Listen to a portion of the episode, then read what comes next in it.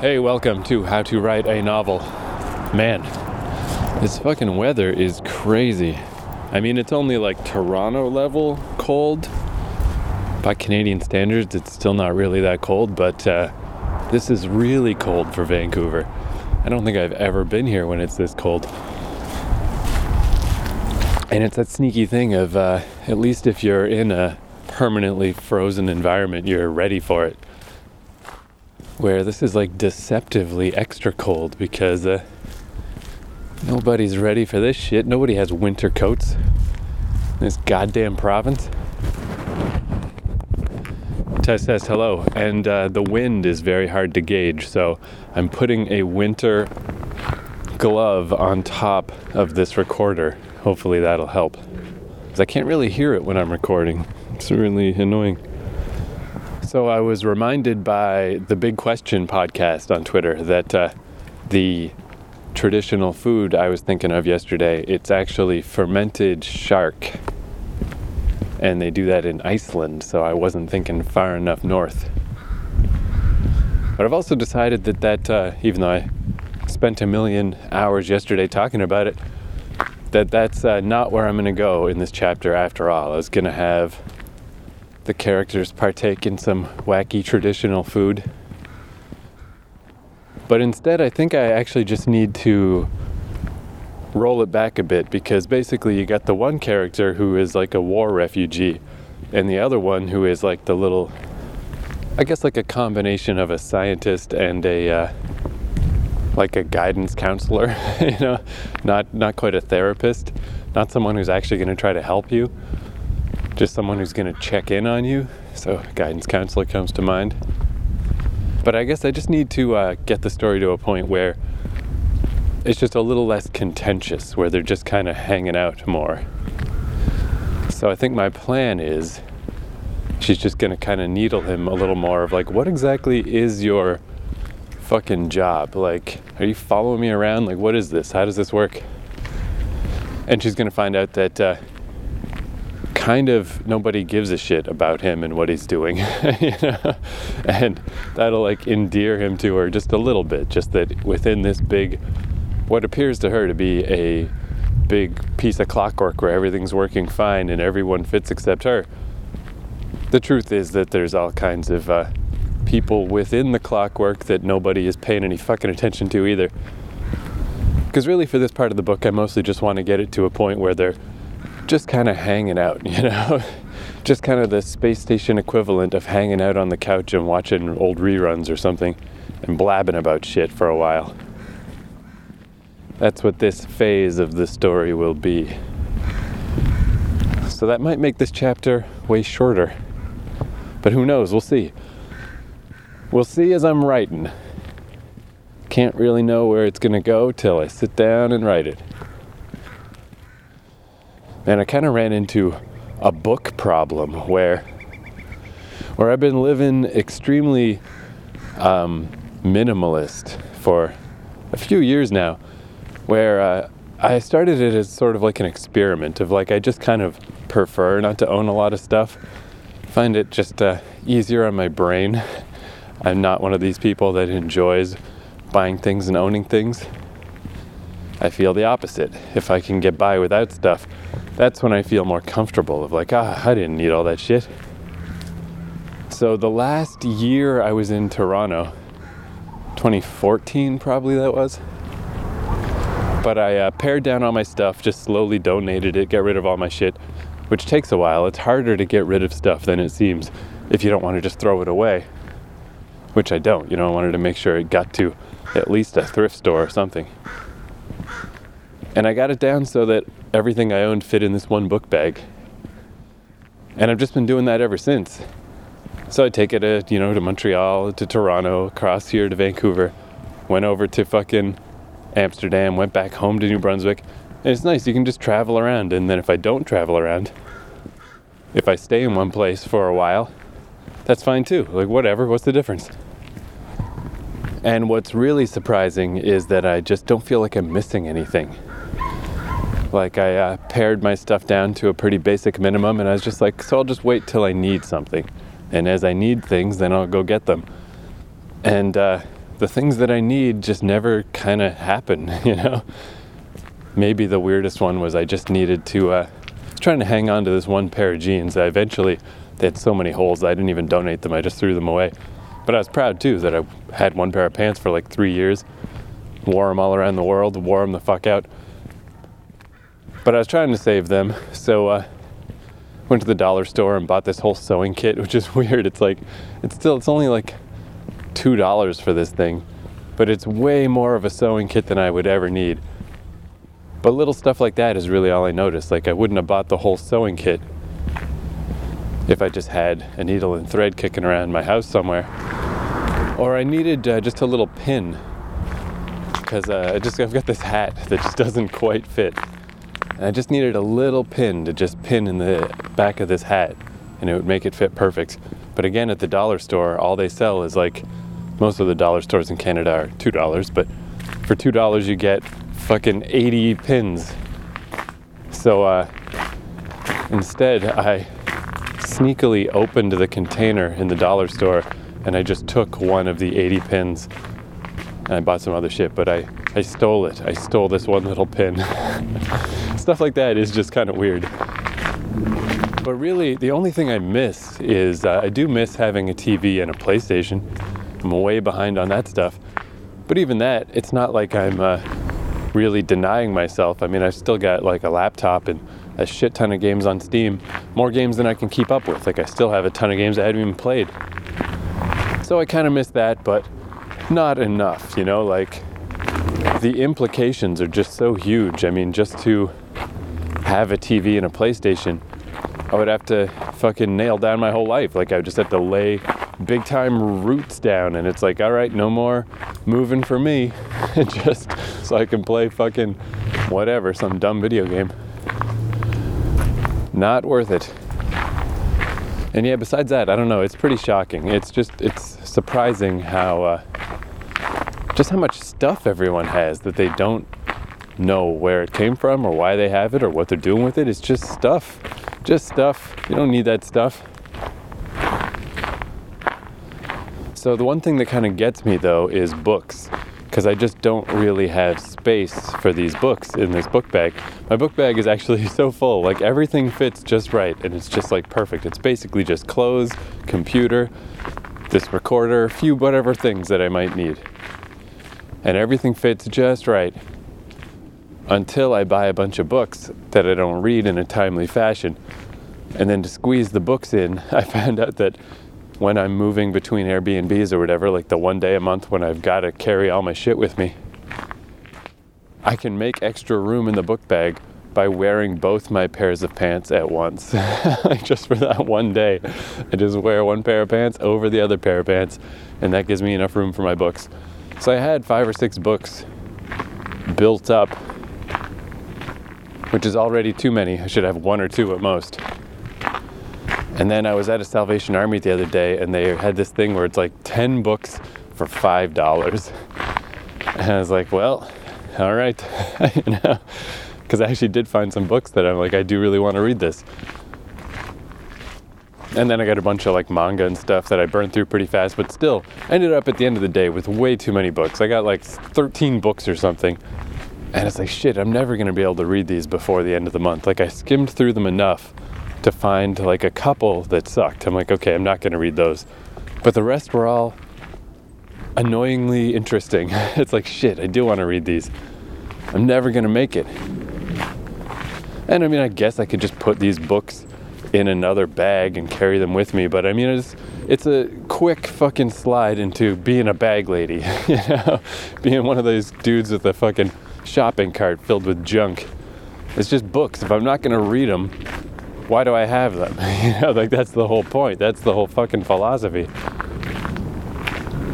But what I did last night is uh, is I converted a bunch of them into ebook format, where I really never read ebooks. I just ignored the whole phenomenon, and I found it a little cloying at first when Kindles and shit first came out, and it just seemed like another piece of junk people were buying. It's like, oh, look at this! I'll buy this fucking fancy device, and now I can read books in a computerized tablet on my lap. And it's like, were you reading books in the first place? Or do you just want to buy some shit? you just want to buy some new garbage because it's the new cool thing and you can't stop yourself from buying shit. That's really kind of the feeling that I had about that whole phenomenon. All these people that did not seem to be big readers couldn't wait to go buy a stupid book reading device. But then I started coming around when I was editing my book about The Last of Us, because that's when I learned how to make an EPUB and a Mobi. And, you know, when I actually learned what these formats even are and how they work. And, uh, and I found that I did kind of like them. Like an EPUB, it's hard to really make an especially elegant EPUB. There's always little weird formatting problems and weird shit but in theory it's really it's just just the text it's just a string of text and it's uh, it just it was like neat where it's like okay cool now you can change the font size and whatever dumb shit but it's really just here's the book and i like that i like the sort of svelteness of it so from there i dug into ebooks a little more it's like oh maybe i will read an ebook here and there and they really are a lot more convenient because I mean, I've already got this dumb little thing in my pocket that I'm writing on, and it's got a couple movies on it and some MP3s and shit. So why not throw on some books? So then last night, and this was like just a really weird, just the twisty, turny curves of piracy, where I was surprised uh, how many of these books were on like Pirate Bay as EPUBs. And it's weird because it's like you know, all right, cool, I'm just grabbing an EPUB of a book I already have, so I mean, that's fine. It's really not piracy, that's just a different format. But then these are all books that I got at thrift stores. So I really didn't pay the author or the publisher for them in the first place anyway. So what would it have mattered if I pirated it from the get-go, you know? And it really does just it's just a confusing world we're in. It's one reason why I just really don't get hung up about piracy. It's like it's just it's too simple to say that piracy is bad. There's a lot more to it. It's just a it's just a different world now. That kind of gatekeeping, it's just it just doesn't work. It doesn't make sense. It reminds me of uh, backward compatibility on the Xbox it's a really weird thing because it's like cool that they announced recently that it's like, hey, you can play a bunch of the old original Xbox games from two systems back. They're compatible now with this system. But what happens is you put in the disc and it doesn't actually read and play off the disc, it just downloads a version and you play that. So having the original copy of this game, all it's doing is unlocking the digital download. So it just it kind of just calls into question like what exactly is going on? like that is the sensible way to do it. But if it's just a download and all the disk is doing is pointing the system toward where to download this thing from, why not just make the download available? like you're not making any money off it. It's an old used game anyway, or a game that someone already had. You could just offer all these games for free but then it doesn't feel the same. It doesn't feel like you actually are playing your old games anymore or that your old games are valuable or useful. But the reality is that your old games aren't valuable or useful. They're garbage. Even if you try to play them, you're still just they're immediately usurped by a digital version. Just weird, very weird times we are in. There's a lot of meta going on, a lot of uh, people denying the digital reality, I guess. Sort of trying to act like it's still the old world, trying to act like it's still the supply and demand physical model of commerce and information trade, and it ain't. Now it's all magic. now it's digital, invisible, weightless magic. But yeah, it's weird too because a lot of the thing with the thrift store book life is I like it because it is a a form of gatekeeping, like or just a form of control. Because I could download every book ever fucking written, you know. I'm sure there's a torrent that's just like, here's 20,000 books. But then where do you go? What do you read? Like, I like finding them in a slower way, in a more organic way. But then it's like I bought these thrift store books just to guide me toward the EPUBs that I would then download and then return the thrift store books. Just weird. But even like that uh, pirate book that I mentioned last week, that I found this cool, weird, obscure, I thought obscure pirate book from the 90s that seemed really cool. But I found the EPUB of it on Pirate Bay. I'm like, right on. Don't need to carry you around anymore, pirate book. So I'm still gonna lean toward physical books. I like I like the process of just finding a book, reading it, donating it back to somewhere else, or putting it in like a book donation box or something. I just got too far behind myself, too many books piled up. And there's a couple of books that I kept as book in book form on purpose like uh, Neuromancer by William Gibson. I love his bridge trilogy Virtual Light, Idoru, and All Tomorrow's Parties. I read that series like three or four times. It's like set in the near future, maybe even the near past at this point. We've caught up pretty fast. I love just the uh, plot wise, it's not especially engaging, but that's okay because that's not what I care about anyway. Like I've said, I like tone. And that guy has got the tone down. The tone is amazing. I really like those books. It's just comforting to read. You can just read them again and again. But Neuromancer is a lot more traditional cyberpunk. And I tried listening to it as an ebook once, like just as like MP3 is being read. And it was just too fast, too weird. Couldn't wrap my head around what the fuck was happening or who these characters were had a bad time, bailed out. So then when I saw it as a, a book book, I'm like, oh, perfect, that'll be better. I can read that at my own pace, go nice and slow, absorb everything, that'll be cool. And I would just rather do that as a book that I'm holding in my hands. So, you know, I think that's enough rambling. I've got all these different things that, uh, little ideas, and I'm like, oh, I should talk about this, I should talk about that I had this new idea for a story the other day. I was like, I could talk about that. There's a bunch of things, but these podcasts are just better when they're not too long. if I'm going to do this every day, I don't need to just keep on rambling about everything all at once. Tomorrow will be here very soon. So, for Song of the Day, since I played a Hannah Georgas song yesterday, let's play another one today. This is from her most recent album called Evelyn, and the song is called Walls. And uh, maybe I'm thinking about this because of this windy, snowy shit weather here in Vancouver. But uh, a couple of winters ago, maybe it was just last winter, I guess it was the first half of last winter, I was staying in the Beaches neighborhood of Toronto, which is a really cool neighborhood. It it's the neighborhood that reminds me the most of Vancouver. But the weather was frightful, man. Fucking garbage. Just so much snow.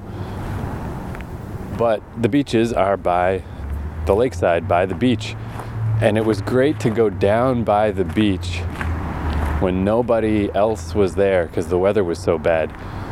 And just this blustery, fucked up snow on a beach. I don't know, it's just neat. It's a neat environment. It feels cool.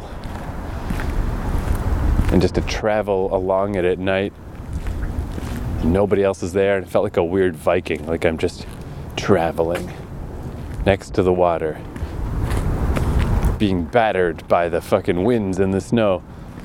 And I was listening to this album a lot, and this song, this is a real downbeat song, but it's also just really beautiful. It's really great, and it just makes me think always of that dark beach with the fucking blustery snow everywhere and the snowbanks and no people around. And that's just a cool image. That's one of those like images I can just latch onto and just remember how that felt. So here's Walls by Hannah Georgas. See you tomorrow.